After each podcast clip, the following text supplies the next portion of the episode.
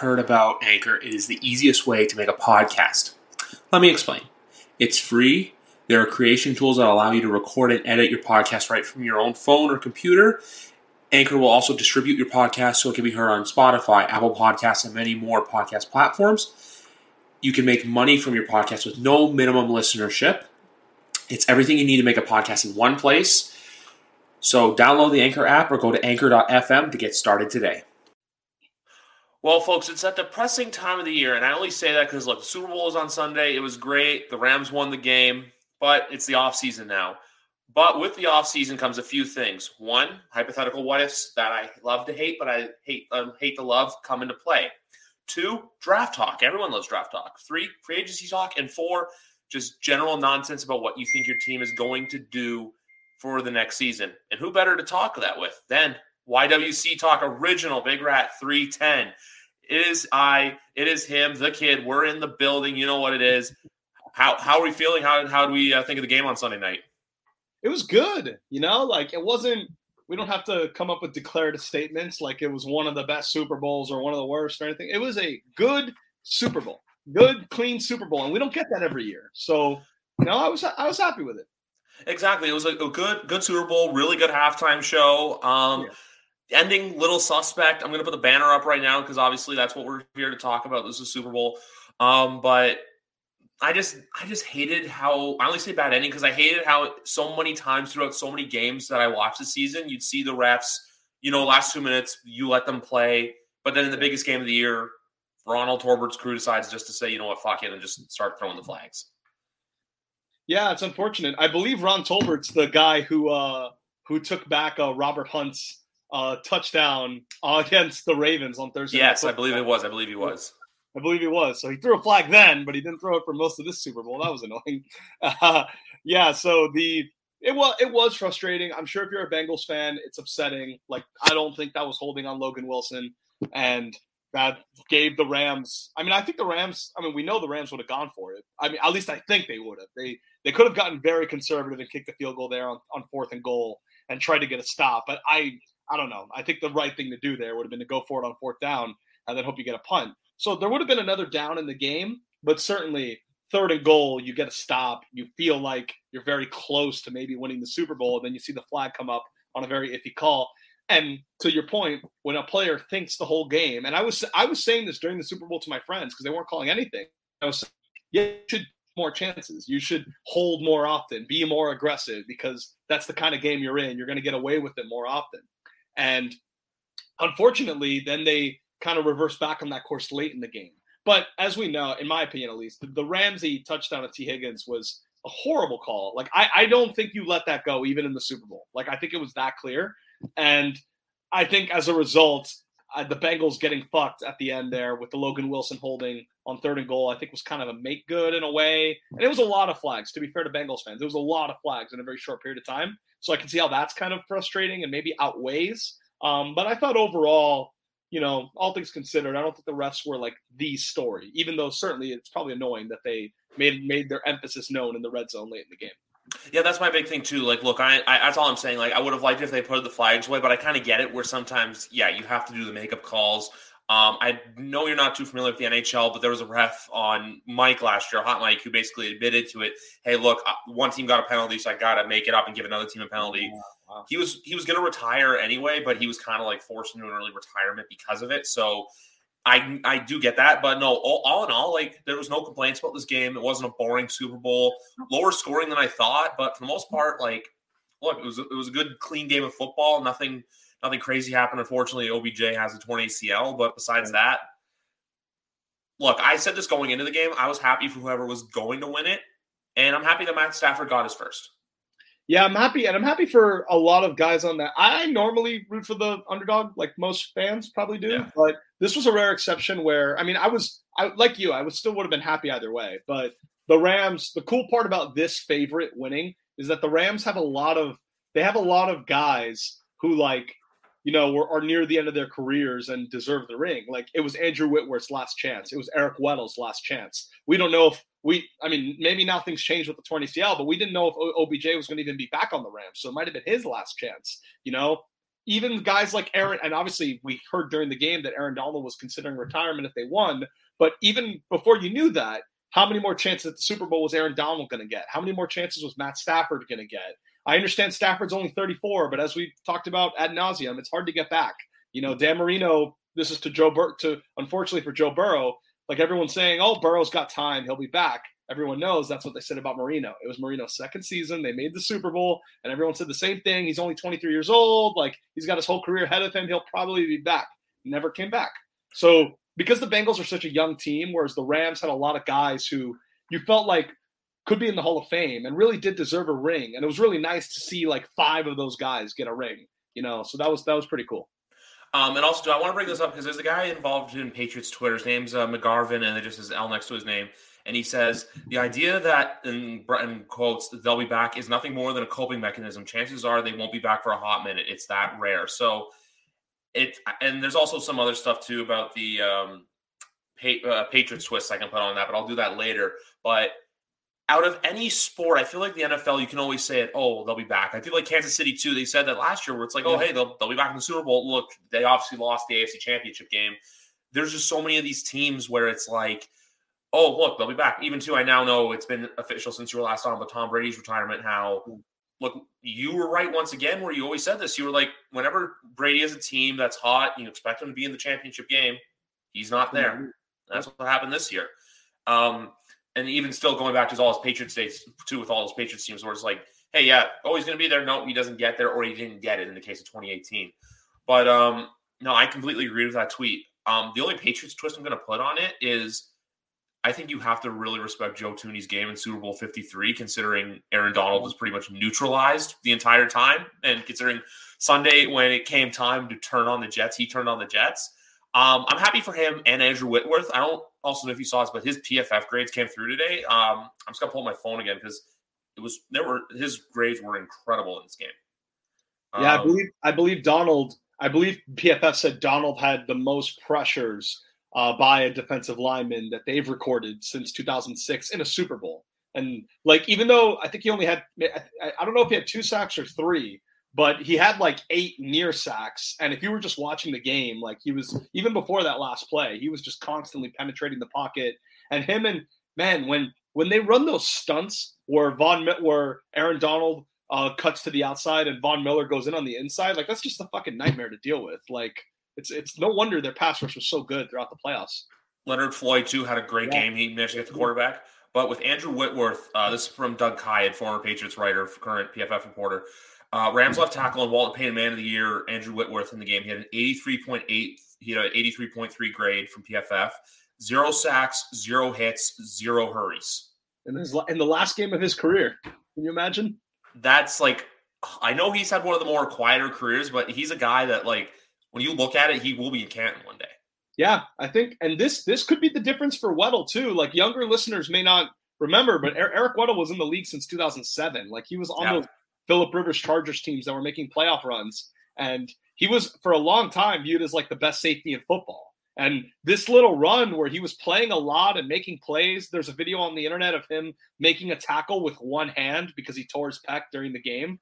Like I think, and he he and like Kyle Shanahan credited him for blowing up one drive in the Niners game. That drive where they punted on fourth and one, he yep. blamed it on Weddle breaking up a play on second and one that forced them into the third and one juice check thing that got stuffed, and then fourth and one they punted with the lead.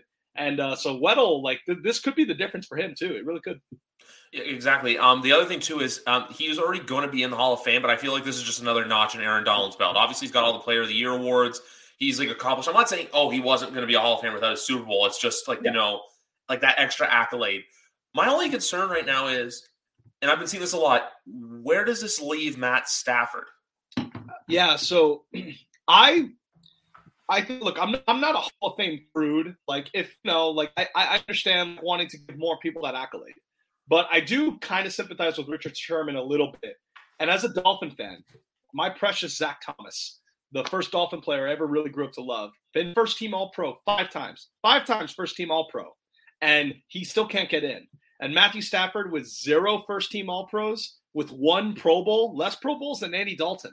He gets to get in because he won a Super Bowl. I and obviously Stafford's better than Dalton, but I just think it's tough. I think there's a lot of guys ahead of him. I'm fine with him being considered under two conditions. One, he has to keep doing what he did this year for a few more years. I don't Yeah. think one year of that is enough. And two, and he doesn't have to win the Super Bowl every year, but he has to like be in the mix, be in. Relatively competitive. Yes, yes, and playing well, not throwing as many picks. And but my thing is, he should not go in before Philip Rivers. And in my opinion, I don't think he should go in before Matt Ryan. I think Matt Ryan made the Super Bowl as well. He played better in the Super Bowl, even though he lost. And Stafford Won an MVP too. Won an, won an MVP. Was won a first team All Pro that year. He won MVP. I think him and Stafford were similar throughout their careers, but I, in my opinion, Ryan was always a little bit better. And Ryan has the MVP. He has more Pro Bowls, and he made the Super Bowl as well. I think it's unfair that Stafford gets in and Ryan doesn't, just because Stafford won the game and Ryan lost it, despite Ryan being a little bit better than him for the majority of his career. So as long as Ryan and Philip Rivers get in first, then we can talk, we can discuss it if Stafford continues forward. But I'm not going to be happy with him getting in over those guys. Exactly. And there's always on YWC Talk, there's always surprises. There's always something to expect. And what's to expect? But our third guest of the evening now joining us. Hey! I, I I didn't see that link until like about five minutes ago. it's all good. It's all good. I like to record on here now just because I get to do more features. Like you see the like the little screen behind you with the logo and everything and stuff. It, excuse, excuse the wild mess behind y'all. Right? Just excuse all this shit. Oh, believe me, I had to clean up. I cleaned up my bed, entire bed before because I didn't want it to be in a mess either. Um, folks, if All right, so are- what we talking about? What what I missed? We're just um, so we just wrapped up the game a little bit, but we were talking about right now.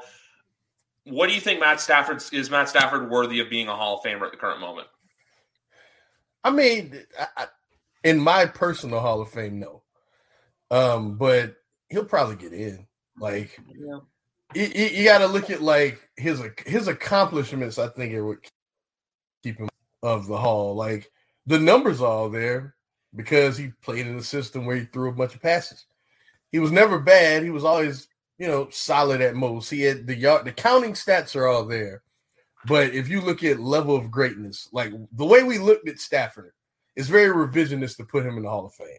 Yeah. Just in my opinion. But you know, still, like all the if he gets in, I'll be happy for him. But like he wouldn't be in mine, no, not at all. Yeah, no, that that makes a lot of sense. I just wanted to ask that because, like we were saying too, how we think like Andrew Whitworth is going to get in, Aaron Donald definitely. It was just like another notch on his belt. Eric Weddle Aaron, Aaron Donald, first ballot, easy. hundred percent first ballot. Im- Yeah, Imagine if he does. to- re- imagine if he what? retires this year, though. Imagine if he retires this year. You're going to have Ben, Brady, Brady. Donald. Yeah, it's crazy. It's crazy. I didn't mean to cut you off there, my bad. I should have had that. But but but I, I was saying like uh, other than Donald, what you got in terms of just defensive players, like Lawrence Taylor's ahead of him. I would say like Reggie White's ahead of him. Yeah. Uh, I would order. I, I, I'd probably put like Deion ahead of him, Ed Reed ahead of him, and then after that, like who can you definitively say is like better than them? You know what I mean? So yeah, first ballot is it easy. I'd put Yeah. I'd put him ahead of Ray, yeah I'd put him ahead of Ray Lewis. I know they play very different positions, but yeah, Yeah, yeah. In terms of because there was a point in time where Ray was just like he was just solid. Like the last like three four years, he he was just solid. Donalds came in as a rookie and been the best defensive player in the league every year. yeah. Yeah. Um, my other thing too with it, and I love the Ed Reed mention, and I know this is not going to sound like a homerish on my part, but you know Ed Reed is good when Bill Belichick explicitly schemed around him. Like his, a lot of people like what I did this with uh uh my girlfriend, her um her her son's uncle, whatever that would make him. Uh we were talking about like different like Hall of Famers and stuff like that. And he was like, I was like, Ed Reed, easy Hall of Famer. He's like, what are you talking about? And I was like, man, let's look at his numbers. Like, do y'all realize like his his like his points like against differential from him being on the field to him not being on the field? It's like it's like 10 it's like 10 more points. That's crazy. Let's cr- fuck that guy, but that's yeah. Hey now, Yeah. don't Yeah, disrespect. we- he tortured he tortured his Hokie, his precious Hokies for four years, unfortunately. yeah, yeah. Oh, and then with MVP, I was saying after the touchdown basically won the game that it did belong to Kupp. I think if Stafford had not thrown those two picks, I think it could have been him. But I think just the picks set aside, and I know Aaron Donald made the plays that stopped That, he game. would, yeah, I, I was a little upset he didn't win. Who I'm not gonna lie. Yeah, I, I was like, yo, from the third quarter on, he was the best player on the field by a lot. Well, like he sealed the game too. Apparently, from I don't know how confirmed this is, but they say I don't buy they voted before the two minute thing because if that was true, I don't know if they would have voted for Kupp in the first place. But it's very possible that votes were done before Donald made that last play, which might have. Ah, I Put him over the I top. I got you. Yeah. Now the Cooper Kupp though is their most valuable player. He has Yeah, been all year. if, if you saw, yeah, no, on that drive, that that drive, it wasn't just that he was in first, he had first down that drive. He had the fourth down conversion, which was a rush. It wasn't even a pass from Stafford, and he was drawing all those flags. I I can't remember a drive so concentrated around one player. Like it, like you didn't see Kupp, and then you throw targets to Akers and targets to Henderson and targets to like it was him. He, for Yeah, it was just him drive. the whole time. Um, Yeah. yeah, exactly. Exactly. That, that's why I say. And then Kupp. with Um, Odell going down, like, yeah, okay, never mind. It was Kupp. Now I think about it, because Odell went down, and you know, you knew who the target was the whole game. Odell, Odell, Odell could have stolen it if he didn't get hurt. Unfortunately, yeah, because he, he, he, that was not a fine hour for Jay, Jalen Ramsey. Was bailed out by everyone because that's his worst game, maybe that I've ever seen this dude play. And this goes back to college. To like, he he got on the biggest stage imaginable and laid the biggest egg I've ever seen. Like I was like, bro, you getting killed. You getting killed out here, brother. And he, he apparently got roasted on the. He apparently got roasted on the very last play too. Uh, but Burrow got sacked by Donald. He couldn't throw it to. Tyler. Jason burnt him deep. Yeah, like even though there was the penalty, we could we were talking about this earlier, Markeem, but there was that one penalty that you could have called against Higgins. Like even still, that play, app you like that's the thing with Ramsey. He can make these incredible defensive plays, but like the Mike Evans one against uh, Tampa, and then the Yeah. T Higgins one, when he's Yeah. beat, he just stops trying. He doesn't even try to run the guy down. Yeah, it's, Like, it's I- over. It's a wrap. Yeah, he'll stop. He he's always been that way. Yeah, exactly. And um, then the only thing too to add on to the Bengals, like like we were saying earlier, it is hard to get back, but I still think this is going to be a team that I don't want to say force, but they can. I think they'll still be competitive as long as they address their needs. Mainly, look, there's a uh, definitely a question mark in the defensive backfield, but you got to beef up the offensive line. What better draft to do it than this year's? Yes, and uh, I agree with you, but I also disagree. Oh, I agree because they have been bad more than they've been good, but they've shown they can be good. So like, Yeah. like I don't know. I mean, I, I don't know. Like while I agree, they've played well at times. One sack. Often. Yeah, like it's I, I don't know what it is. I, I don't know what it is. I don't I know if like- it's personnel or coaching. I don't know. I feel like their good's really good, but their bad's really bad.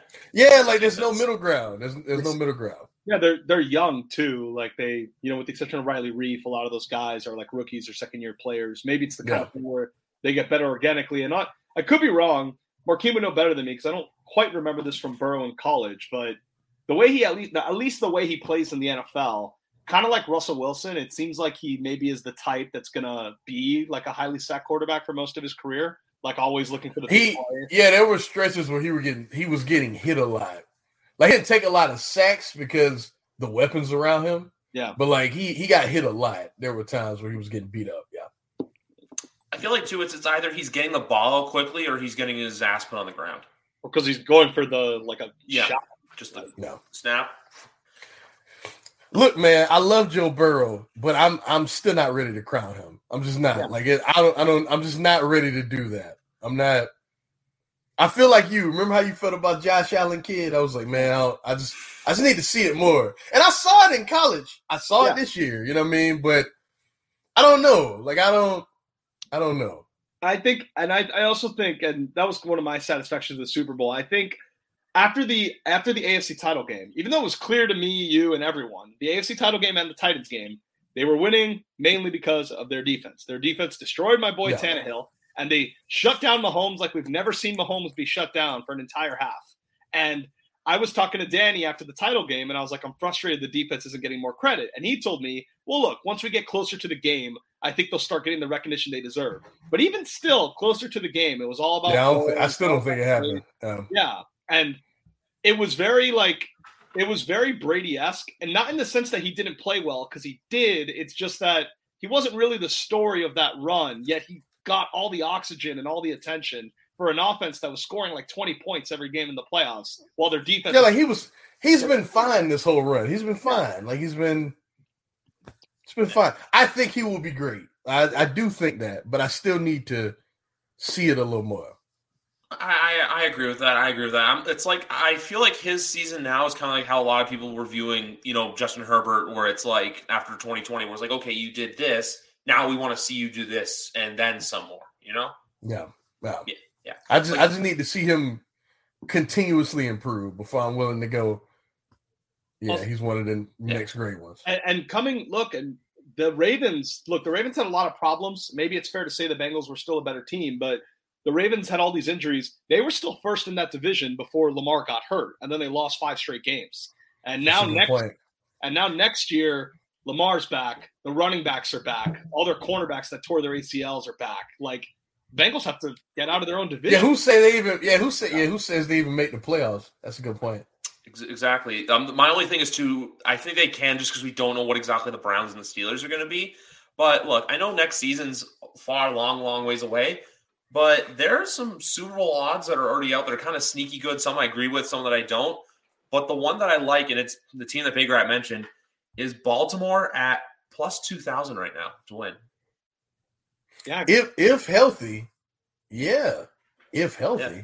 it's a big question mark. But still, if like look, they lost what was it Gus Edwards and J.K. Dobbins, Marcus Peters, uh, Marlon Humphrey, Derek Wolfe, L.J. Fort both their safeties. Yeah, they they they got destroyed. Yeah, I, I tell you who I'm I'm I'm not hot on at all. Like, can we just be honest about the Browns now? Can we just do it yeah. now? Well, they're, they're, still they're still the Browns. Can, can we you know, can we do well, it? Especially if they don't, if they're, it looks like they're not going to pursue. They're not going to be in the market for one of those top quarterbacks that are available. And if that's the case, then it's just like, yeah, like there's not a whole lot to get excited about there. Look, eh, look, and and I and I, you know, I'm always like, we need to cut guys slack if they're hurt. I've always been that guy. Kid knows that. I, have always been that guy. But Baker Mayfield is not good. Can we just can we finally get to the point where we just say this guy's not good? I, I want to, and yes, I want it. On, I want it on the record. Me and Markeem were doing a YouTube take back in 2017 when Baker was winning the Heisman, and Markeem was saying a lot of the shit back then that no one was saying. Saying and that, now everyone and now everyone is saying now, you know what I mean? Like, bro, he's not good. He you look, do I want him in my locker room? Yeah. Uh, but do I want him as my starting QB? I mean, not if I'm trying to win a Super Bowl. No, I've always said that. He's just not that good. Well, well on the, he's not. He's not the guy that everyone wants him to be. No, no. And then, and then that off that offense in general is kind of overrated. I, I think the team is just like, look, they've got a good defense. I think it's just if they're it's like the same thing too with Cincinnati. If their offense is hot, they're hot. If they're cold, they're cold. Like we saw them like this past season, perfect example. They killed the Bengals, I think like 41 to 6, but then the next week they got their asses kicked by the Patriots 45 to 7 after going up 7 nothing, just 45 unanswered points by New England. Um, the only other odds I see on here that I'm not high. Well, we're not exactly talking about the 99 Rams offense. Yeah, you know I mean, no, I'm just saying the team's overrated. Yeah, but go yeah, ahead, think, go ahead, Griff. I, I think there was just too much added. Like there's just, I think that how far they went in the playoffs last year, I think really kind of fucked with their expectations a little bit. You know, where we thought they overestimated how good they were. Yeah, like, they were a crazy Chad Henne run away from probably going to the AFC Championship game last year too. Um, the only other a lot, a lot of things went right for them. That's yeah, why I've exactly. been saying I've been saying for the longest, like there's a lot of luck that goes in championships, man. Like it's the luck of the draw, it's the matchups, it's the style, it's who's hotter coming into this game, especially when the NFL is single elimination. Yeah, I mean, just the, that simple. There's a, like Bill Simmons from ESPN today was saying is it fair to say the Bills were the best team in the AFC all along? And they didn't even make the conference title game. That's how unlucky they were. Like it's they they were the most consistently good team, but they just they just didn't win. Yep. Um, the only thing we're going to say about odds in here, two that I do not like are the 49ers at plus 1200 and the Packers at plus 1300, just because we don't know exactly what the QB situations are going to be. And for some reason, the Broncos have higher odds than the Cardinals, Patriots, and Colts. Which look, I know one of those we don't agree with, but until unless the Broncos get Aaron Rodgers, I'm not I'm not buying into it. Big Big Red knows how I feel about the Denver Broncos. Big he still knows. if they're still riding with Drew Lock, I know people for some reason are high on him. Like it's it's not happening. It, it seems I like mean, the book, hasn't, hasn't it been three years now? It's been three years now. Yeah. Two- yeah, he was drafted in 19. Yeah. Yeah, Yeah. Nah, Well, and- I don't see it either, Griff. It Yeah. seems like the books are pricing in that they're going to do something, whether it's Rodgers Yeah. or someone else. Like they're they're kind of preemptively raising their odds because they know that once they get one of those guys, if their odds are so terrible, everyone's still going to bet them. And my Yeah. my question, okay, my question to Markeem, just hear me out. Hear me out. Your team, if they get one of those quarterbacks, if they get Ross or Rodgers or any of those guys, I'm sure their price is like plus three thousand or whatever. Like, would you consider that? Because that offensive line was awesome last year. It made everyone Yeah. overrate how good Jalen Hurts was. Yeah. Um and uh honestly the team itself was surprisingly better than I thought. I'll, I'll be honest. Um we weren't embarrassing defensively. Like you said, the offensive line was awesome. Um I mean, not to win a Super Bowl, but you know, playoffs, win that division. Yeah, maybe we get one of those dudes. yeah. Um, We, also, we get we get we get Russ. I might be like, if he's healthy, yeah, it might happen. Super Bowl might happen. It might. also if you get rid of Jalen Reagor and Arcega-Whiteside, but that's another topic for another day. Man, that dude, that dude stinks. That dude Reagor fucking stinks, man. Was he th- was he this bad at TCU? Like, how, he was highly No, no, no. I, I I don't know what it is, man. Like he used to be explosive. That's gone. Um, he ne- he never had the best hands. I don't know what's going on with that dude, man. I don't know. But you, you Maybe his more life patience, is different. I don't know. and you have no more patience for it. Like, not another Yeah, year. no, I'm just yeah, I'm done with this shit. Done with it. He stinks. So Um, one player I want to talk about in particular going into this offseason is Kyler Murray. I don't know if you guys have seen this a lot, but he obviously has this weird beef with the Cardinals where the Cardinals literally deleted all their Instagram photos but two and they left it both of him. He deleted all his Instagram posts but two and he unfollowed the Cardinals, which I love it when this happens because like it happened with Antetokounmpo before he signed his deal. I think this is just stuff your agent's telling you to do. Hey, if you unfollow them, it's going to cost such a big deal. Like imagine if 15 years ago you had heard a player say, "Hey, yeah, so delete this person off this social media platform because no matter what you do in real life, it's this." Like it's such communication back and forth where I think this year, I know last year I always said this, uh, Cliff Kingsbury was my hot seat coach, but I think this year more than anything, look, if you give Kyler the bag, which he does deserve it, he I don't know if he deserves top three quarterback money, but definitely deserves north of 30, 35 mil, I'd say somewhere in that range. Um, but I think you have to give him an give Cliff Kingsbury an ultimatum saying, look, you got to get to the playoffs and make a run. Otherwise, we got to switch it up because this is Cliff's fourth year now in the organization, and he's been given all his tools. But also, if you look at their free agent class, him and Steve Keim, they can lose a lot. Like Chandler Jones can just walk. yeah, and then you lose it for nothing. Yeah, Um, hot seat though. man. mean, they made the. It- But I don't you- want to like. It's like who who do you replace him with? I know it seems like I, I'm always defending Cliff, Cliff, uh, Cliff Kingsbury, but yeah, like who do you replace him with? I don't know about hot seat, man. It's very it's Uh, very interesting because the team has improved their win record all three years that he's been Yeah. there. But But they still feel disappointing. yeah, because It, it they feels always disappointing. they they keep because they they seem to get worse as the year goes along. That's why like. And so it's such a weird situation. Like it's it's an improvement each year. A lot of teams would sign up for that, but yeah, it feels like they didn't really hit their potential. So it's a very. I still feel. I've always felt like he is a Hall of Fame assistant coach in the NFL. Like he can, he can, and, and even he could be like. I hate to say it because if Chase ever sees this, he'll kill me. But he could be like what Mark Jackson was to the Warriors. You know what I mean? Yeah. Where get us on the right track, but we need someone else to really unlock this. You know what I mean? Because we have something, but yeah, I've, I felt like that when he was at uh, Texas Tech. I always felt that way about him. Like get us to here, and then someone else can unlock it. Now I Tech has never found anyone to unlock it, but you know, but yeah, same deal.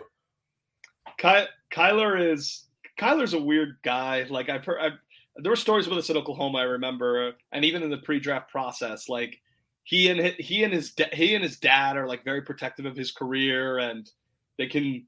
I don't know. Like the, the, there was apparently like remember before the draft, before he like officially committed to football, he was being very coy about what sport he was going to play. He went on the Dan Patrick Yeah. show and he could barely answer a question when Dan Patrick was asking very reasonable things like, "Would you consider any more baseball or anything like that?" He was being very coy and very awkward about it. So I could see how he can kind of is sometimes a tough guy to deal with. Uh, he is talented, you know, like they they're better with him than without him. But this unfollowing on social media thing, it is a weird trend. Allen Robinson did this last year. Not coincidentally, he was entering a contract, he was entering free agency, and the Bears ended up just franchise tagging him. But it's become more common every year where you do it at that around that time of the year. Now, the Cardinals in response leaking to Chris Mortensen that he's immature and a finger pointer. That is Yeah, that shit was wild. That shit was wild. That's not normal. Other teams don't do that. Like And the whole texting his girlfriend at halftime stuff. it's it's it's strange. Like I, I mean, do you blame him? Have you seen that woman? Come on now. Do you, do you blame him? I'm just saying. I'm just saying. you you I don't usually, blame him. you usually leak that stuff after you break up and he goes to another team and to defend yourself to the media, you throw him under the bus. It's so weird to do that and then give him like a hundred million dollar contract. It's so strange. Yeah, I, I always say the Cliff Kingsbury thing. That's you that. just- That's that quarterback panic that everyone has, though. Yeah, I mean, we don't really like him, but goddamn it, we can't do much better. So yeah. It's like when you like you see someone in an unhappy marriage where it's just like, God damn it, I hate you, but I don't want to leave you, kind of thing. You know, that's what it feels like. I, I Um, need your half of the rent. I, I yeah, same shit. Exactly. Um, the one thing I want to say is, though, I know I said Cliff Kingsbury hot seat. I only say that just because, like, how you how Big Rat pointed out, how it's like at this point, good is not good enough. They want great. Um, but I think more than anything, Steve Keim should be on the hot seat. Uh, he's been the GM since 2013. If you look at his draft history, he's only That's hit on Kyler Murray and Isaiah Simmons. Besides that, I, I'm gonna I'm gonna pull it. I gotta pull it up for you guys because I've done this multiple times on the podcast, but Yeah, his first round pick history. He busted on Robert Nkemdiche. He busted on a lot of guys there in the interim. But I mean, hey, we, hey, we all thought Robert Nkemdiche was going to be great, though. We all thought that. Yeah, I I, I don't thought he- blame him for that. I thought he was going to be great, like in 2013 when he was coming out of Yeah. high school, number one recruit in the country.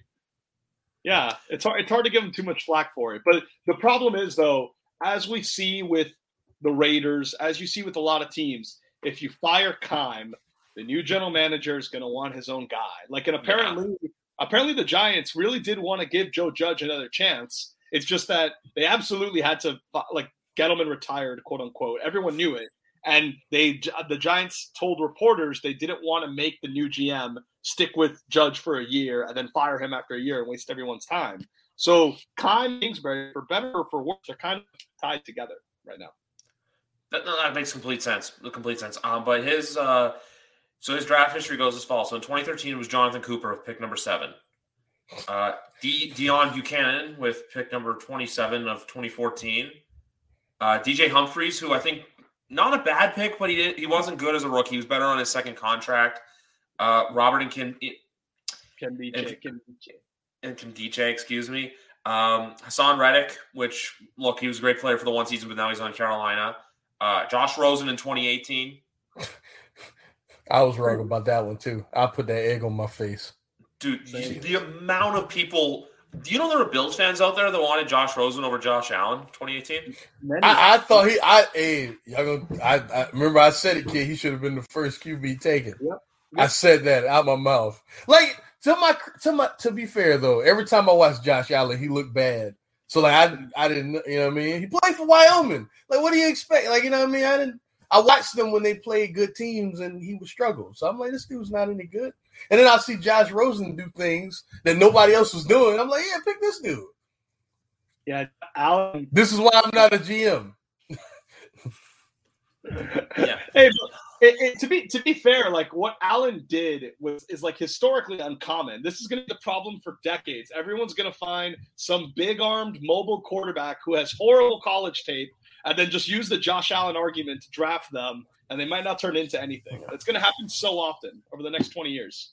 Wholeheartedly agree with that. I uh, 100% agree with that. Because even too, if you look at that, the only pick I would honestly swap for that 2018 class is if I were the Giants, you do not take Saquon Barkley, you take Quenton Nelson in that too. Yeah. yeah. fixes two problems for them. One, their offensive line sucks, and two, you don't draft Saquon that high, who now hasn't been that good, but we'll see if he can bounce back in 2022 because man, the Giants are just a mess right now. He's one of the highest paid running backs in the league just because of that draft pick. Like he's like yeah. the fifth highest paid running back just on his rookie contract. It's crazy. Which is which is just it's utter it's utterly insane to think about it. But then I know right away that's why there's the whole narrative coming in about why you do not pay um why you don't pay picks like that. Um I was gonna do one thing, but obviously I know Big Rat, you're on a timestamp, so you see the you see the thumbnail, you see the banner. Yeah. Quick thoughts. I, always love spending time with my YouTube take buddy, but I do have to get back to work. Uh, but uh, yeah, just on McDaniel. Um, you know, there's only so much we can know, obviously, so I will keep reservations in check. But I do like the style of the hire because this. I understand the league's a copycat league, and like for years, everyone was just copying. You know, get the Belichick assistants to try to repeat the Patriots' success, which is what everyone was doing for like 20 years, and it almost never works. I do think copying the Shanahan system, I don't think it's a fluke that it has worked so well with the Rams, with the Bengals, with the 49ers. We'll see um, with the Jets. With with Gary Kubiak when when he was around, at least in, at least for some of those teams. I know they didn't go all the way in Houston, but they still had some good seasons. The the Dolphins, what's the big here's why that's here's why I like that system. They ha- they heavily emphasize this outside zone run blocking scheme, and I think that's conducive to success in the NFL for two reasons. One, you can succeed in that system without spending a lot of money on running backs. As long as you have running backs that are fast, running backs that make quick decisions, then they can be very successful in that outside zone scheme. We've seen it all across the league. We've seen San Francisco. What's the stat? They have a different leading rusher every year for the last five years. So that's conducive to NFL success because you'll never be giving big money to running backs in the first place. And but still, but still having a good run game. The Dolphins got the first part, but not the second.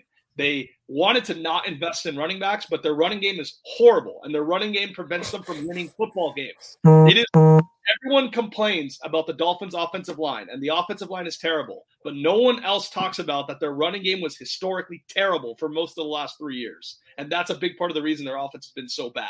So, if nothing else, this system has proven to give you run game success almost everywhere it's been implemented. So I am excited for that because that's what this team has been missing. And our offensive line is still going to be horrible. They're going to spend money in free agency, but at the very least, when they're run blocking a lot, like a lot of the Dolphins' offensive line has a lot of big guys. Like you would at least think that they can get some confidence being maulers for a higher percentage of the game rather than just getting their asses beaten pass protection every other rep. So I think the style of the yes, we don't know anything. He could be terrible. He could be great. We have no clue. I think the style of the hire is conducive to the things the Dolphins have specifically been missing on offense. And that's why I kind of like it. Now, what happens with Tua, what happens with Waddle, we'll see. I think it should be good for Tua. Everyone obviously Tua does stylistically compare to Jimmy G. I think he could be better than that, but nonetheless, that does also kind of fit this style. The RPO game will work a lot better when the run threat is as legitimate as it can be in a Shanahan style scheme. So those are my thoughts on it. I don't know if you guys have any. Yeah, the, the idea is sound. The yeah. idea, I, I get what you're yeah. saying. You're excited about the logic. We'll just see how yeah. it works out. Yeah, I mean, he could be a flaming disaster. Like, I mean, no coach in Miami, every coach in Miami eventually gets fired. Like, it's, it's, I get it, but yeah, it's, it's at least they didn't hire like some, they didn't hire Bill O'Brien. They didn't hire some defensive Patriots guy again. They actually like went a good route here. So we'll see, we'll see how it goes. That's that's a really good way to put it. You just you don't know what to expect, but the hype and potential of what could be gets you excited. And that's that's what that's what you truly want as a football fan. Yeah.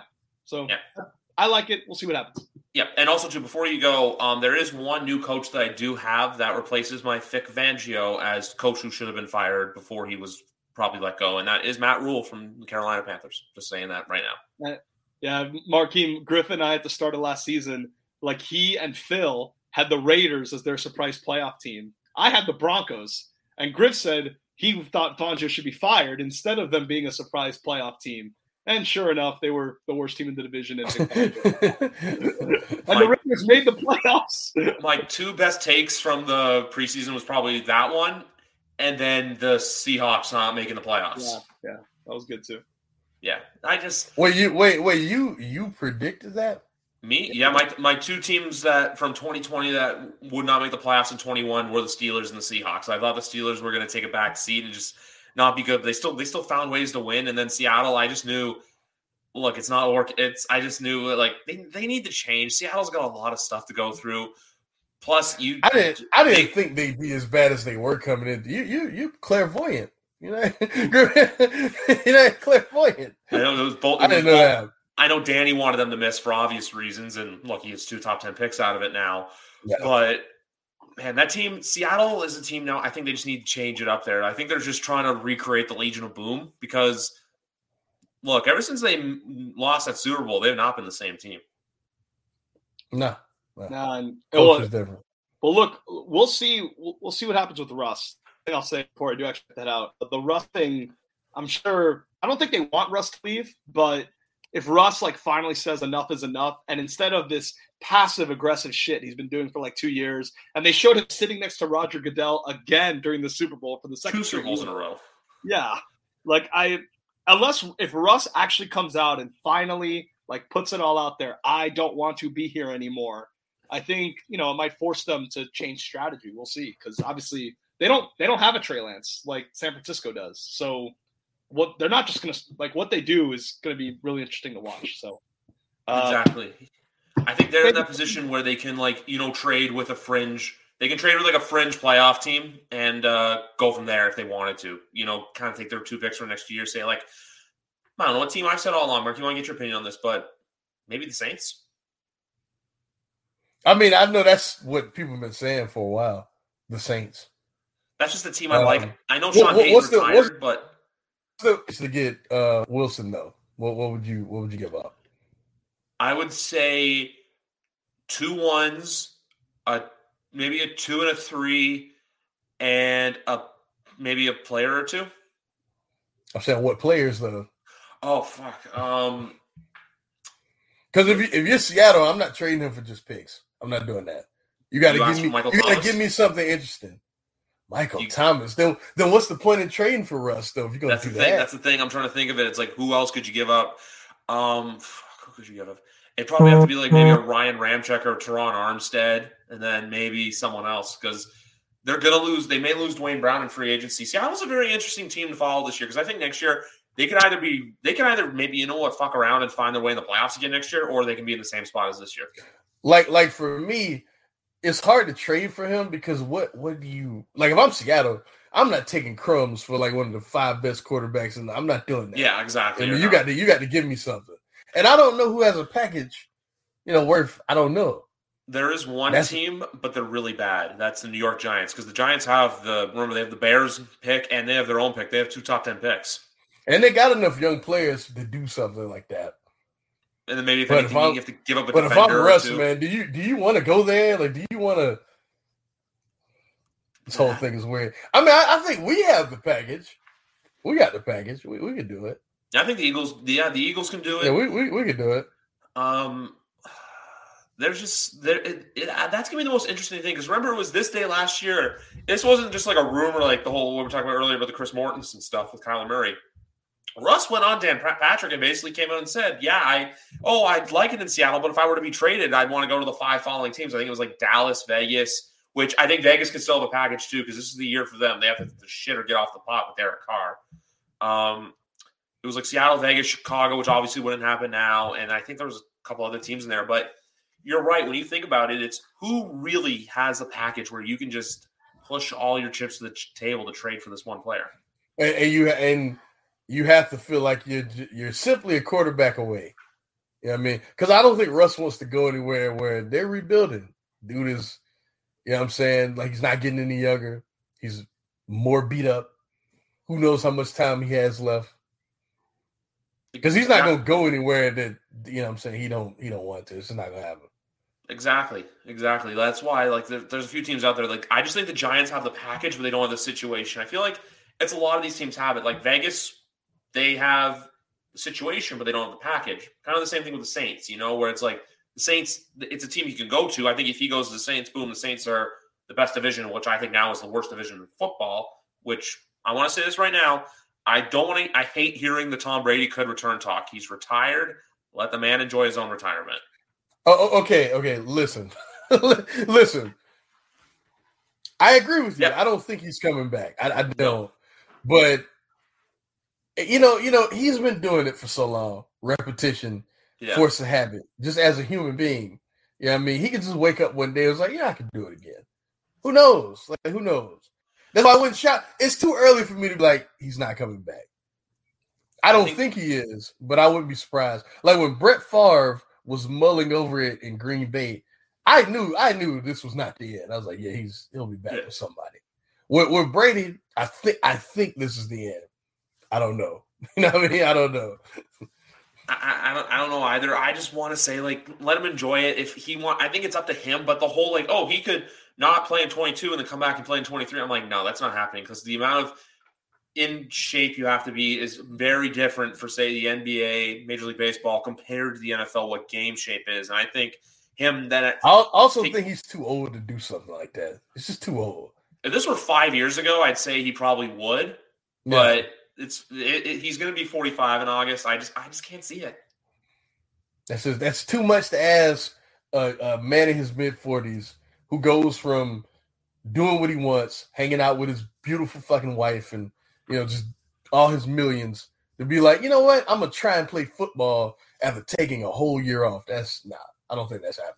Exactly. Plus, two, I don't think he wanted to have a farewell tour, and he also he wanted to go out on his own terms. Like I know everyone's saying, "Oh, he's got so much left in him," but what if he still played this year and you already saw the signs of it, That- father time and- finally and to getting to me- him? I think that would to- hurt him to- more than anything. to me, I, I know I wasn't here for the Brady show, but to me, that's what I think makes his career like super special. Like I know everybody break. I talk about this all the time, but I don't really care about how many rings he has. Doesn't matter to me. What makes it spe- what makes his career special to me is that his career went through three phases. Yep. He was just a guy who was a game manager. You know what I mean? Did he get a little too much credit sometimes at that point in his career? Absolutely. But like he was a game manager. Then he legit became one of the best quarterbacks in the league, at times the best. You know what I mean? Yep. Then the phys- the physical aspect of his whole game disappeared, but the production didn't dip. You know what I mean? It's, to me, that's what makes him special because there aren't many players in all the sport, all the team sports that were like that. Some guys, the the physical aspect goes and they're not the same. Michael Jordan, hell, look at the the Wizards run. I mean, he went from greatest all time to pretty good starter. You know what I mean? Tom Brady last year was still one of the five to ten best QBs in the league. You could argue. won MVP. You know what I mean? Yeah, you, you you like you could argue that. Year before that, easily one of the five, you know, production wise. Yeah, I mean, and for him to just physically not because he I don't care what anyone says, he didn't have it. I know everyone talks about his dink and dunk style, how he was throwing short passes, but it was unstoppable. It was unstoppable. We've seen guys turn into that, and their production just plummets. Yeah. Didn't happen to Brady. Didn't happen. To me, that is special. Look at 2015 Peyton Manning. Like, remember how Like he became that guy. He became what Brady was, but it was like a shell. Like it wasn't the same. The production wasn't the same. 2020 physically, Drew Brees, 2021 that, Ben yeah. Roethlisberger. Cooked, cooked, man, completely don't- cooked. Hell, I grew up at, when when Dan Marino retired, and I saw legit how it happened that quickly. He went from being physically incredible to who is this man? You know what I mean? And and that never happened with Tom Brady. Like he became physically incredible to I don't know if he still has it physically, but it didn't matter. You know what I mean? It, it, it he still got it done. It still happened. He still was able to be productive. 100. You know what I mean? It's, it's it's it's insane, man. Like to me, that's his greatest argument for the goal. Because, like I was saying earlier, all of the the chance that goes into winning championships, and this has to go right. This has to go right. You have to be in different situations. Yeah, I mean, even there were times where he would win ugly games where he didn't play well, but he still win. Yeah, I mean, because there's a lot of thing that go, a lot of things that go into it. The individual Tom Brady being just pretty much an elite quarterback for at least at least 14 years of his career. Incredible. Incredible, man. Hundred percent, one hundred percent. Look, like because there's a there's a like so many Patriots games that I could count where look the Patriots should not have won those games. Like prime examples, the 2013 game Sunday Night Football against the Broncos, they were down 24 nothing at the half, won that game in OT. Uh, two weeks later, they played the Cleveland Browns. And were down by 13 with like um, two minutes to go when they somehow won that game. There's like those are just two that come to my mind immediately. Um, oh, another one, 2014 playoffs against Baltimore Ravens. Had to fight two two separate 14 point leads. That game led to me having heart problems, but you know what? That's that's what Tom that's what Tom did. It was 28 I remember that game. It was 28 it was 14 nothing, 14 14, 28 14, 28 28 and the Patriots won 35 to 31. Um, even the same thing too, the two Super Bowl comebacks, the 10 points down to Seattle, infamous 28 to 3 even the Jacksonville game uh, in the AFC Championship game 2018. Remember that? The I know there's obviously the Myles Jack fumble was he down call. The Patriots are down 20 to 10 late in that game. Yeah. Yeah, there's just so many of those that make it. Like he, he he's he's the master of winning ugly games. Like I, yeah, yeah, I'll, I'll, always respect Tom Brady, man. Even if he's not necessarily my goat, I'll always respect like what how he was able to do that because I don't think we'll ever see that again. I don't think so either. Um, but but this is a way for the football talk for a second, Markeem, because obviously you know uh, sometimes you got to pay in life. You know what? You have to pay the bills, and you know what? If you're on YWC Football Talk, I got the chance to do that now. Why you might ask? BetStamp. BetStamp is an app that I have partnered with, and it is a yes, I know, I know. Look at me doing ad reads on the podcast. But uh, BetStamp is a mobile app that's uh, like a social media sports betting app. Um, all they're available on all different kind of links. But what BetStamp does, so this is why I'm here to talk about BetStamp. Basically, you download the app and it gives you no matter the sport, it gives you all the odds from all the various sports books that are legal, whether in your province or state. Yes, I cater to both Canadian and United States listeners and viewers. But what it will do is give you the best odds for each game. So basically, say if you want to bet on tonight's game between the 76ers and the Celtics, uh, it will go, you can go on there. You can see, hey, which sports books give me the best odds, so I can get the most money out of everything. And also, to what they will do as well is show you the percentages of where the money is going. So, say for example, if 38% is on one team and 62% is on the other team. Um, and then what you can do as well is you can follow various uh, verified BetStamp betters. You can follow your friends. You can follow whoever you want. Other famous celebrities are on there, like uh, Big Cat and PFT from Barstool, Mike Florio, Pro Football Talk. Uh, Liv Moods of FanDuel Sportsbook and uh, Bet and BR Betting, um, and also Volume Sports. So you can go on there and just look at everyone to see truly where is everyone capturing. And you know what? Your boy Griff is on there too. And today, exclusive offer for you. If you download BetStamp, use the promo code GRIFFB. That is right. That is GriffB. Use that promo code to download BetStamp, and you know what? You're helping your pal out. So for that, folks, go to the App Store, available on iOS and Google Play. That is BetStamp, promo code GriffB. Link is in the bio for all the descriptions. And happy betting because you know why? Watching sports is fun, but watching sports while winning some money is even more fun. Thanks for bearing oh, with that, Mark. Beautiful. That was beautiful, man. Oh, I love it. That, I love I mean, it. He's so professional, man. It's amazing. That's beautiful. that that's why I'm on StreamYard now too, so I can like have all the fun, fancy stuff. Like you see right behind me, there's the embellished YWC Football Talk logo. There's the one in the corner, and then I can do stuff like this, like new banners and stuff. Um, I want to ask you this right now because this is our next talking point. And also, too, folks, um, I have before we get into our thoughts on the offseason, I have an article that I had written a few weeks ago about a prospect I'm very, very high on in this NFL draft. That will be dropping tonight, as well as this podcast episode on Tuesday, February the 15th. Um, uh, you you got to tell me, Hugh, when when the stream's over. Yeah. You got to tell me. Yeah, I'll tell you off air, but the article's already written. I just got to hit publish. Um, what what are your thoughts on going into this offseason? Because like I told Big Rat this before you joined us. For as much as the season is great, I feel like for us, like, we'll, we'll call ourselves football junkies, football guys, because we love the sport. We love to talk about it. That's why, hell, I can call on you in the middle of May and say, hey, come talk football. And you'll say, yeah, that's why we're doing it two days after the Super Bowl, when a lot of people now see the Super Bowl as, oh, yeah, the Super Bowl but we look at stuff like the combine, free agency, the draft, um, and all that fun stuff. But are there any teams or players in particular that you're watching for this offseason to see what happens? I think the story of this offseason is Aaron Rodgers, man. This yeah. whole offseason, this this feels like honestly the way this because like I think it's it's over. It's over. Has to be right. Like it's got to be it, right? it feels like what Tom Brady went through two years ago. You know, where it's like you yeah. don't know, but the more you think about it, you're like, you know what, it's done. It's it's gotta be. So like that to me, because to me that changes the NFL. Say whatever you want about Aaron Rodgers, whatever you feel about him being vaccinated or not, or you know, Immunized. just- or, or yeah, yeah, immunized. Excuse me, or um, you know, just him as like a player and how you feel about him in certain situations. That's still Aaron Rodgers, man. He still instantly changes the fortune anywhere he goes. If he's even seventy percent of himself, everything changes. So to me, that's the whole story of this offseason. Another thing is will the Cowboys swing and try to improve? Because they are so close to being the complete package. But it's just little things here and there, little little issues late in games. What happens with McCarthy? I know it's only been what? It's been two years now, right? Yeah, I mean it's been two, right? Yeah, Two- two years, one or 20, two. 2020. Yeah. Yeah. Like what happens with that? Like that that because you know, Jerry Jones is gonna sound pretty cynical, but it's true. He's old, man. He's old. How much time does this man have left? You know what I mean? I I, I don't know. Like that's that that's I feel like it's pretty much the league itself can fundamentally change this offseason. Because there's so many teams with with big dangling carrots, you know what I mean, just hanging out in Yeah. front of them. Like the Texans are awful.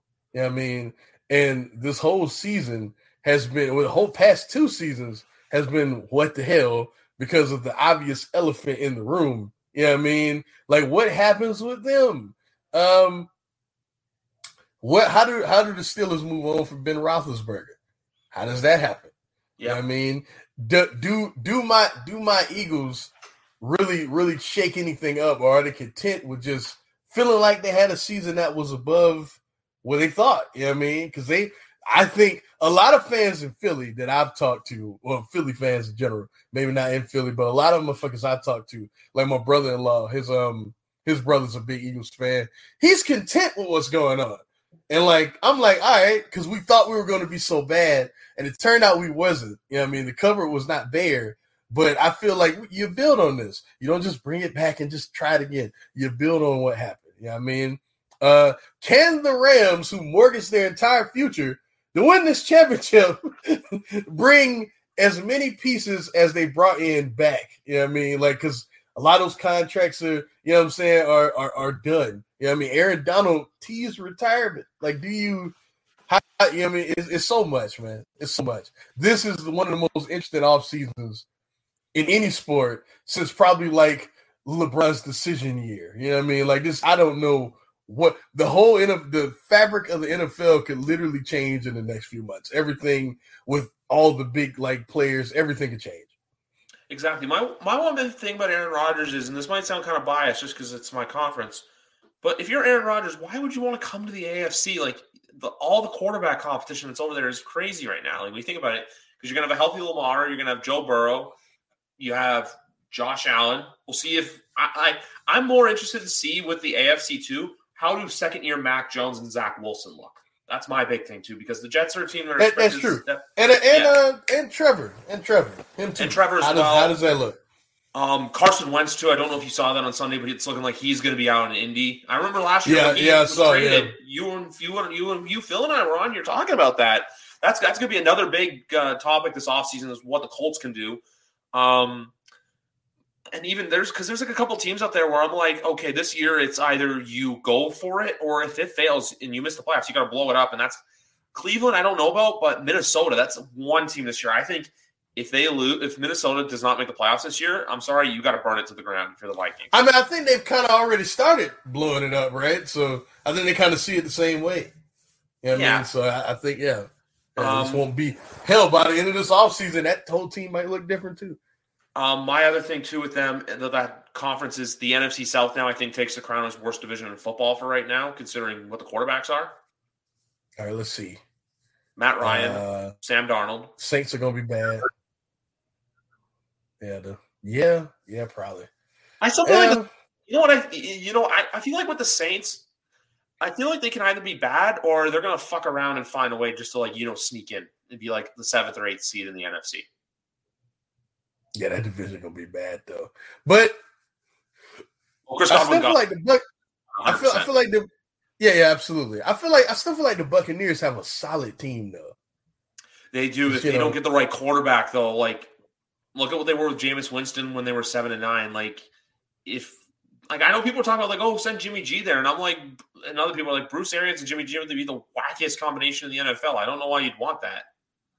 And I and I don't think that's a good fit because I don't think Jimmy G's been that great. That's almost like that's like a, a less turnover Jameis Winston type problem where people people just think, oh man, if this quarterback was better, you know. Exactly.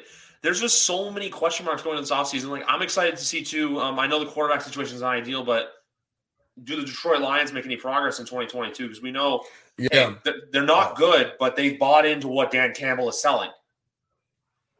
And hell, I mean, I know we, we you know we talk about the Rams getting Stafford, but hell, they you know they took a risk too, getting rid of Staff, getting rid of Stafford. You know what I mean? They they was like, hey, let's let's try again. Let's try Yeah. and blow this thing up.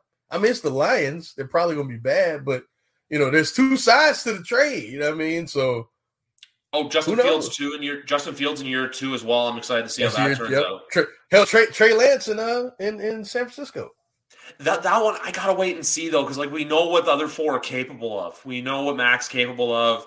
Uh, we know what Zach Wilson's capable of. We know what Trevor. Well, I, Trevor's an actually. I'm gonna I'm gonna give Trevor as an outlier because I feel like there was just so much crap going on behind the scenes Yeah, that yeah. we don't know exactly what to expect out of Trevor. Look, he's going into his now technically third head coach in his second season, so we'll see. Like, what will Doug the Ravens to- just decide to run this thing back and let's just try it again healthy? You know what I mean? Because even with them fighting injury, they still almost made the playoffs. That's So you know they they just mm-hmm. think, hey, let's try this again. I'm going to ask people this in like late August, but if you ask me right now, a team who missed the playoffs in 2021, they'll be in there in 2022. I put my money on the Ravens. Yeah, absolutely. Hell, they they fought all year and they fought major injuries all season. And even during that win streak too, there was only the one bet the losing streak towards the end of the season. There was only that one Bengal game where, like, you look at that. There's this, the Steeler and the Packer game. They should have won, but Harbaugh got really aggressive and decided to go for it on two. No, And then the Rams game, they almost won. Uh, the two, uh, yeah, the Steelers game. There was even the other Browns game where they lost by two points, and even still, there was that really wonky Sunday nighter. I think the they they also too did some stuff like they beat the uh, they beat the Chiefs in week two. Um, I think if they had beaten the Dolphins that Thursday night game, it's a different conversation. But the Ravens are a team that you know what they can they can be back really good. Um, the Colts because I know we're talking Do- about Carson Wentz stuff, do but the Bengals decide just to just let's try this again? Like Kid was saying, the um offensive line they're young. Do they just try and just keep them guys playing together? Hope they get better. Let's not spend a lot of money. Who knows? Who knows what uh what they do too? Hell, they made the Super Bowl. I know. You, I think you have to add something on though. You can't just run it back with the same offensive line. Um, I also do have a take about the Dallas Cowboys. I think there's one player, a current star in there right now, that will not be on there next year, and that Hmm. um, Amari Cooper. Oh yeah, I th- I think he's going to be a cap casualty cut because he's like 20 million. yeah, yeah. That's true. That's true. Yeah, That's true. Um, they they he he did he did get that contract before he actually deserved said contract. So yeah, Oh, Miguel, Yeah, Miguel saw this coming. You you knew with him he was the kind of player where he would either get a pass or he's just like not reliable when you needed him most this year. And also too, you have Michael Gallup, and then you also have CeeDee Lamb. Um, it wouldn't shock me if they tried the if Yeah. they dangle. You know, you said earlier there's so many just dangling carrots. Hell, it wouldn't shock me to see if they took offers on Ezekiel Elliott. Man, that'd be crazy. You can see him and McCaffrey on the move this but, year. I mean, I feel like uh, Carolina should should try and move McCaffrey. I, I They should just just to see just to see what you know what you can get because he's hurt all the time anyway. Just just see what you can get for him. Hey, Carolina's just even if he's playing, that- you're not you're not good enough to win anything. So just see. Ever ever since Cam Newton hurt himself in that Thursday night where they got their asses kicked by the Steelers, they've been just an awful, awful football team. Yeah, Yeah, I, I remember last year I bought into them as hey they could be a wild card team, and then they were three and zero, and I was like, look at me being right, and then they went two and twelve down the stretch and failed me. I mean, Um, I- this this off season, like seriously can change the entire league. I think like I think not enough people are talking about that because like they're literally every team, with the except even the Ram, even the Rams, even the Super Bowl champions have major question marks. Every team. The amount of players that aren't going to be brought back, like we know Whitworth's going to retire. If they lose Aaron Donald, it's huge. Um, and there's other players too. Like what, what will OBJ do? What will uh, Von Miller do? Yeah, Like, Von they- Miller. This was the last year of Von Miller, right? That was it, Yeah. right? Yep, that was. That's why Denver. That's why I think more than Denver's actual on-field play, which was decent. I think that's why Denver got rid of him. Um, you know the crazy thing about this too is is this the landscape's going to change within a month. Like literally a month tomorrow, the new league year starts March sixteenth. Yep. That's the Yep, thing about the and, NFL and then shit, and then shit starts to happen. Yeah. Because, like, think about it. For the next week or two, it's like, yeah, you'll probably see some deals here or there, like certain players getting cut, but then it's all combine prep because the combine's in two weeks, and then you're to have pro days, and then you have free agency, you're going to have trades, and then the draft. But I'm going to say this about the draft this year. I don't think it's as bad as people are saying. I know it's not like, you know, an attractive quarterback class by any means, but you still have a hell of a lot of good talent that's going to be coming out of college. Yeah, I'm not excited about none of those QBs. Um, I'm excited about the, The big receiver- boys up front. Yeah, yeah, yeah. The, the offensive line is is is really good coming in. Um, the receivers are fine. Uh, the running back class is weak as hell. Weak as hell. Um, the linebackers aren't even worth talking about. D linemen are pretty good. Um, Yeah, they're pretty good. You got some good um, second, you got some good secondary pieces. In this year's draft, I've been saying this like No, no, nobody, episode. nobody, fran- nobody franchise changing in the secondary though. I don't think. no, a bunch of good players come in make an impact. Yeah, yeah. Nobody that's like. There's no Jalen Ramsey in this draft. Let's put like that. None of none of those. No, Sauce Gardner's good, but he's not like probably not gonna be like all pro good. Like, we'll see, Nah. we'll see.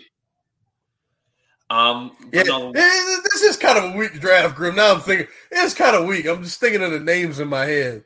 It's kind of weak, man. it's not 2013, but I would compare this draft to like 2016. You know, where it's like the quarterback class wasn't good, where it was like the top guys were Goff and Wentz, and then you had, I think it was Elliott, then Oh. Bosa. Yeah, it's Yeah. it's going to be like 2016, and then I think.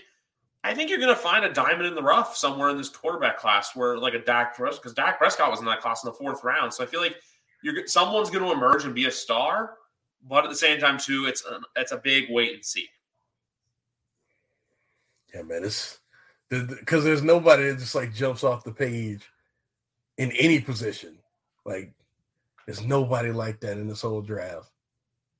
Yeah, more than Nobody anything, it's just it's it's I maybe there's a couple of defensive linemen and there's a couple of offensive linemen who I think can come in and make impacts. But besides that, there's no one right now where you look at it and you go, you know what, you're like your franchise. You're like you're you're the you're going to be the franchise.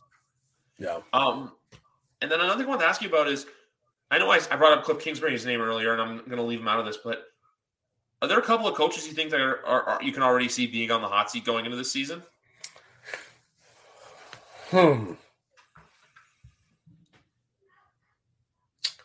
Um, McCarthy. I bought him up too. Yep. Uh, as crazy as it sounds, but like I said, Gary Jones. Uh, hmm. Who is in the hot seat? I have two for you right now. Okay, give them to me. Uh, Kevin Stefanski, Cleveland.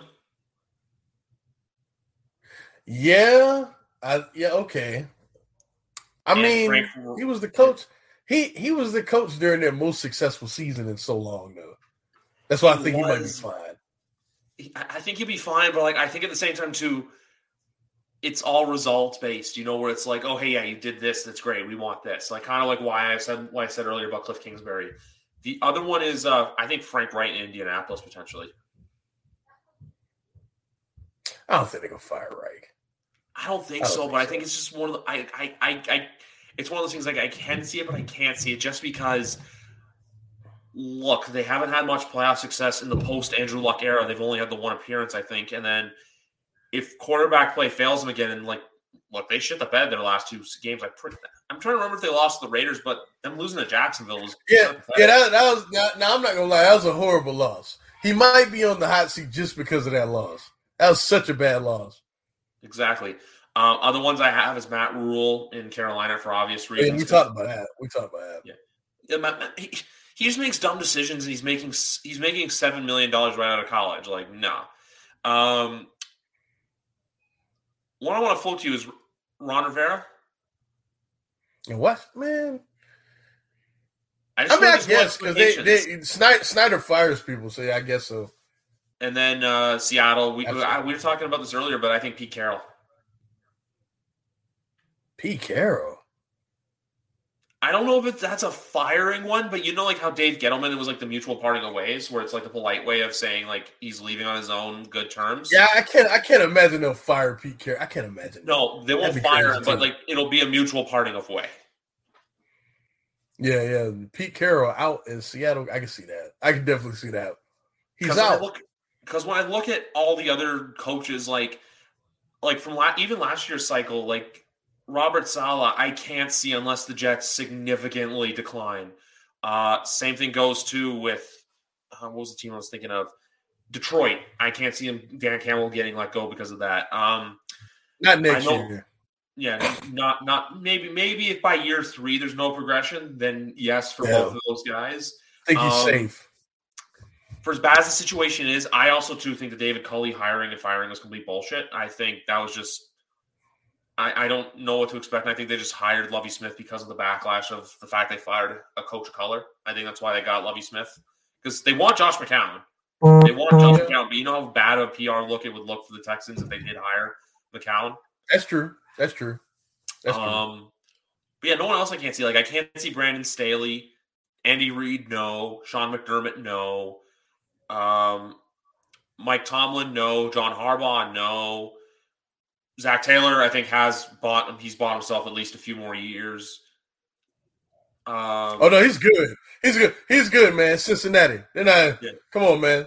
Marvin yeah. Lewis was there for a decade, man. He's good. Trust me. Marvin Lewis was there for like 15 years. Yeah, yeah, you're right. Yeah, decade and a half. You're right. Yeah, Martin he's was fine. there for a decade and a half. Um, Matt LaFleur, no, because he's won 39 games in three seasons. Yeah, yeah he's good. Yeah, there's always gonna be it's always gonna be results based, but like right now when I look at it, I'm like besides I'd say Stefanski, Rhule, and Kingsbury. I don't think there's a lot of others you can say that are like, you know what, yeah, definitely gonna be fired. I think there's always like those few shocking firings. Like it wouldn't shock me if Tom doesn't come back and you do see Bruce Arians retire. Hell, that could happen before the season. Would you be surprised? I wouldn't be surprised.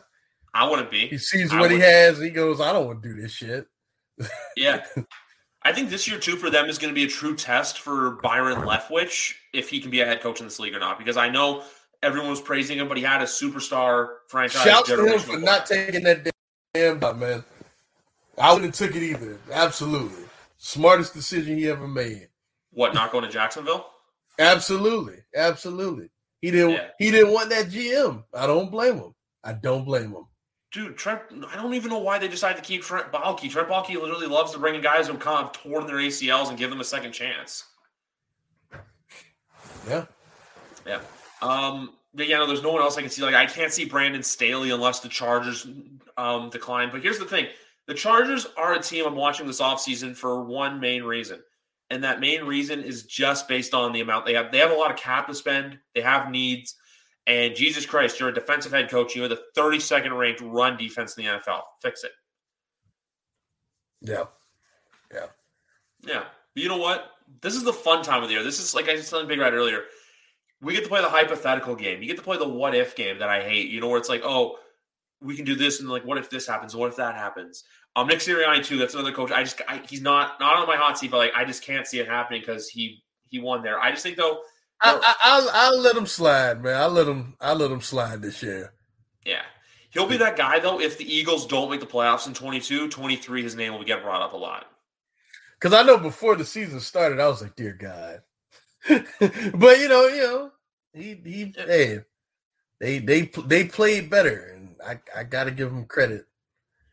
Oh, and Mike McCarthy's on that list. But my big thing with Mike McCarthy is is if they fire him, Um, what's the size of the Brinks truck that'll be brought to Sean Payton's house? nah, yeah, I think he's done. I think he's done. You know what I think is going to happen with him? Actually, I think. Um, so you know how Thursday Night Football is now on Amazon. Yeah, I think Thursday Night Football on Amazon is going to be Al Michaels and Troy Aikman, and I think Sean Payton's going to jump in the booth and do uh, the big Fox games with Joe Buck.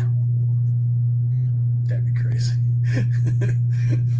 And I think you're yeah, Mike- even even the commentary teams will change this shit. Like everything yeah. about the NFL as we know it is changing, man. Because I know whole too, season, this whole offseason is gonna be nuts. With NBC, you're gonna have Mike. I know Mike Tirico's moving in the booth. I think mainly do Sunday Night Football. But Michelle Tafoya has gone as well. It's uh, Kathryn Tappen now who's going to be call- who's going to be the sideline reporter for Sunday Night Football. Michelle Tafoya. I didn't know that. Yeah, no, Michelle's stepping away from sports entirely. Um, Monday Night Football too could look brand new. Uh, who knows what happens there? Please, for the love of God, I hope it looks brand new. I don't know if you know this. I do not like the three man team on Monday Night Football. I feel like football announced teams should always always be just two guys, or even if you want to do a guy and a girl. Like I know mm-hmm. Beth Mowins has done it before. Which I'll say this right now: Beth Mowins, Doris Burke. I could not tell the two of them apart when they're announcing games. I love Doris Burke. Doris yeah. Burke is my favorite commentator in in anything commentary. Like anything, I love her, man. It's awesome. You love her just like Drake loves her. and on, oh, and, and, on a non-basketball take, I on a non-football take, but that's basketball take. I agree with you about the um, Cliff Kingsbury as Mark Jackson comparisons. Yeah, yeah, we we get it started, and then get someone else to unlock it. Mark Jackson, just, Mark, Mark. no, no. Oh my God! I knew, I knew, I knew, I knew before the end of this podcast. I, you or the kid was going to say, "I don't know. Look out for Lincoln Riley." I, I don't think it's going to happen. You know how much money? Fact- how much money that the SC gave him? You know how much? Oh, dude, did, did you know they bought out both his homes in Oklahoma for like five hundred thousand dollars over not, asking? He's not going anywhere, man. I keep I keep seeing his name though. Like, why are people bringing up his name for the NFL? He's not going anywhere. Well, I bet the Dallas Cowboys were prepared to throw anything they wanted at him, and then he basically told them no. So that's why. I think it's just too because Lincoln coached him at coached him at college. Hell, you're probably gonna see Bob Stoops' name in there for fuck's sakes. It's just so. Dear God, dear God, I hope not. I hope not too. Um, that's even the other thing too. This year, college. I feel like I think college is going to get back to normal. I I, just want to talk about this because obviously you're a big college guy. I'm getting to be a big college guy. I don't have a team though, which some people told me like, oh, I should get a team to root for. I just like, I just like watching the games. Man, you, you, you're Canada, man. Like, who cares? Yeah. Like, you're from Canada. How could you have a team? You you have no connection. You're Canada. Exactly. but you got no um, connection. Can I give one? I'm going to give one take on college football. I think Ohio State's. Uh, it's going to be Ohio State and Bama are going to be the top two teams in the country. It is way too early to tell, Griff. I, I it's way too early to tell. I know, I know, but man, I love that one receiver on Ohio State. He's back. Pre, pre preseason poll. I would be shocked if they were one and two though. Yeah, surprised. I think that. I think they're going to overrank Clemson just because um, I think you still have to give Georgia some love, but I feel like you know Georgia this year reminds me a lot of the LA Rams. You know what? Where they push all their chips in the basket. They knew, hey, if yeah. not, they now, they had to win never. it this year. They had to win it. Yeah. Yeah. Michigan's the same thing, and I'm going to say something. I think Michigan. I think Jim Harbaugh not taking the Vikings job was better than I think was it, him not taking it was the right call compared to him staying at Michigan. I think him staying at Michigan is the right call. Yeah. Yeah. Did your phone go off? Yep. Those things like, you know, I mean, just like vibrating in my. I can hear it vibrating in my ear. I'm like, what the hell is that? Um, yeah, no, I, I, think him staying at Michigan was the right call. I agree. There's yeah, agree. there's just. I, I want to see the ACC be better again, and I want to see the Pac-12 try to be a force, but we know those aren't going to happen.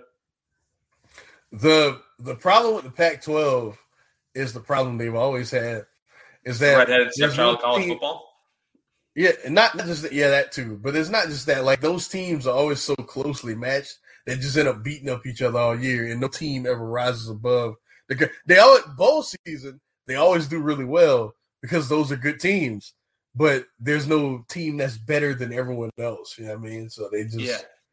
end up with two, three losses. But then come bowl season when they beat everybody, you know, what I mean? everyone's like, "Oh, where did this come from? This is good, good teams out there." Exactly. It's like that. All, it's been like that since I was a kid. It's always been like that. Yeah, when it was the Pac-10, probably. Yeah, it's Yeah, always been like and- that. And then your ACC, we'll see what happens. Um, I want to see what kids Hurricanes look like if they look any different than Mario Cristobal. Which I'm going to say this right now: the first time he was on this show about two years ago, I said to him as a joke, "How long until Mario Cristobal is the coach of the Hurricanes?" And he kind of laughed at me and said, "Like, oh, the payout's too much for Oregon." Now here we are, two years later, and Mario Cristobal's coach Yeah, of the Hurricanes. that's, that's funny. That's funny. That's funny. Oh, we stink. We stink. There's no need to even talk about the Hokies. We we we just stink. saying, just saying, fucking and throwing in the towel. Yeah, we we we stink. We're, we're gonna win like five games next year. You Oh. heard it here first. You heard it here. You heard it from our team first. Oh, well, anyway, I, I, I'm. Do you have anything else you want to add before we wrap this up? Uh, no, just I would just one thing. Um, support my boy Griff. Listen to the show. He does a great job. Support my boy. That's it. Road to 200 is coming. I have told many people this. I can tell you this. My goal is 200 by kickoff 2022. We're at 153. This is 153 right here. You do how many? One a week?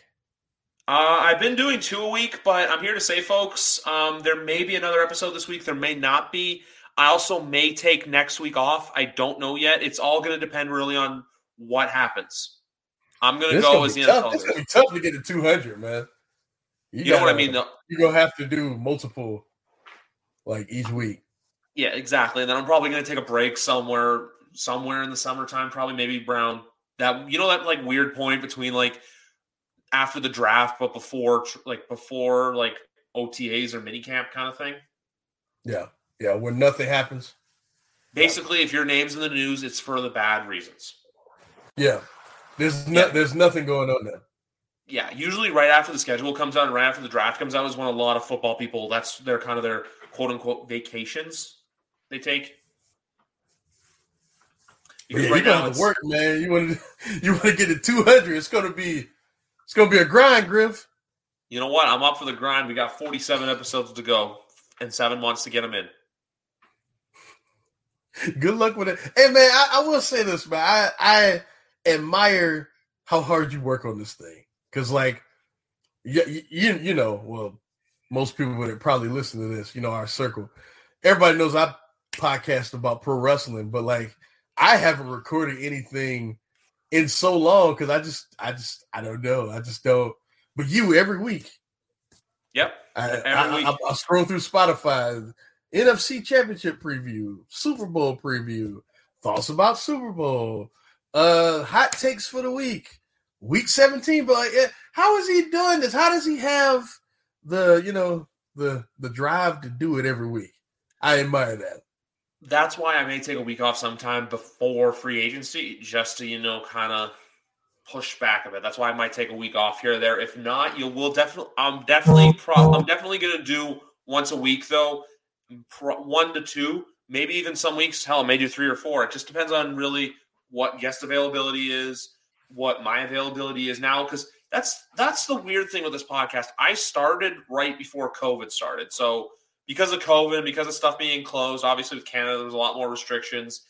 It, He had a lot more time. we had a lot more. I had a lot more times. I didn't have a lot of places to go. But now with more stuff, that more stuff's open. There's more things to do. This is where it's really going to get hard. Where I'm going to have to really plan around it. So if anything, too, you know what? Maybe I might record a few episodes in a day and then bank them and just release them and all at one point. But you know what? I'm up for it. You're going to be hearing a lot of people. Markeem's going to be on here numerous times leading up to the draft. Absolutely. Quote me on that. We'll do the mock draft one again if you remember from last year. Oh, that was fun. That was fun. Get Yeah, we'll Phil do the- back for that one. And your Oh, boy, uh, get Joe, get Joe back too. Yeah, I'm gonna get Phil back. We'll get Joe back, Danny, Big Rat, the, the all the guests you've seen before. Maybe even some new ones too. Maybe even some ones who haven't been on in a really long time. I got to work the DMs. I got to do my magic. But anyway, folks, that's to wrap it up for episode number 153 of YWC Football Talk. As always, presented by SidelineShop.ca and BetStamp. But I'm going to call this episode just an appropriate name. I'm just going to say I love LA. Why? Because the LA Rams won the Super Bowl. Thanks for Big Rat. Thanks to Markeem, Nightmare Ball One for coming on again. I'm your host, Griff. Good night, everybody. Do, did, will, the Story of People podcast is now available on the Crier Media Network. The first five episodes are here and feature some incredible guests that fit into one or all three of those categories. Ready? Tara Sloan from the San Jose Sharks, Undercurrent podcast at NBC Sports. Marianne Iverson from Iverson Voice and the Let's Take This Outside podcast to talk about the world of outdoors as well as voiceover land. Ariana Hunsicker, future Canadian Paralympic swimmer, already winning tons of awards for this country. Scott McGregor from the Hot Wallet podcast to dumb down the world of crypto, Bitcoin, and NFTs so you don't have to. And Jackie Holowati from Climate Pledge Arena in Seattle, Washington, the first net zero carbon certified arena on the planet. Wherever you get your pods, wherever you watch your pods, and on the Crier Media Network. I'm Jeff Woods, and I'm shining a light on music and the rock stars who make it. He just was one of those people. He, he stood out. He was a magic guy. He really was a magic guy. All, we all have faults. He had the same amount of faults as we all have. This was before Led Zeppelin. Robert was full on. I mean, he was Led Zeppelin without the band behind him. He had the hair, the jeans, the whole thing, you know. And he was amazing. The Records and Rockstars podcast, heard around the world and yours to hear wherever you get podcasts. All the episodes from JeffWoodsRadio.com.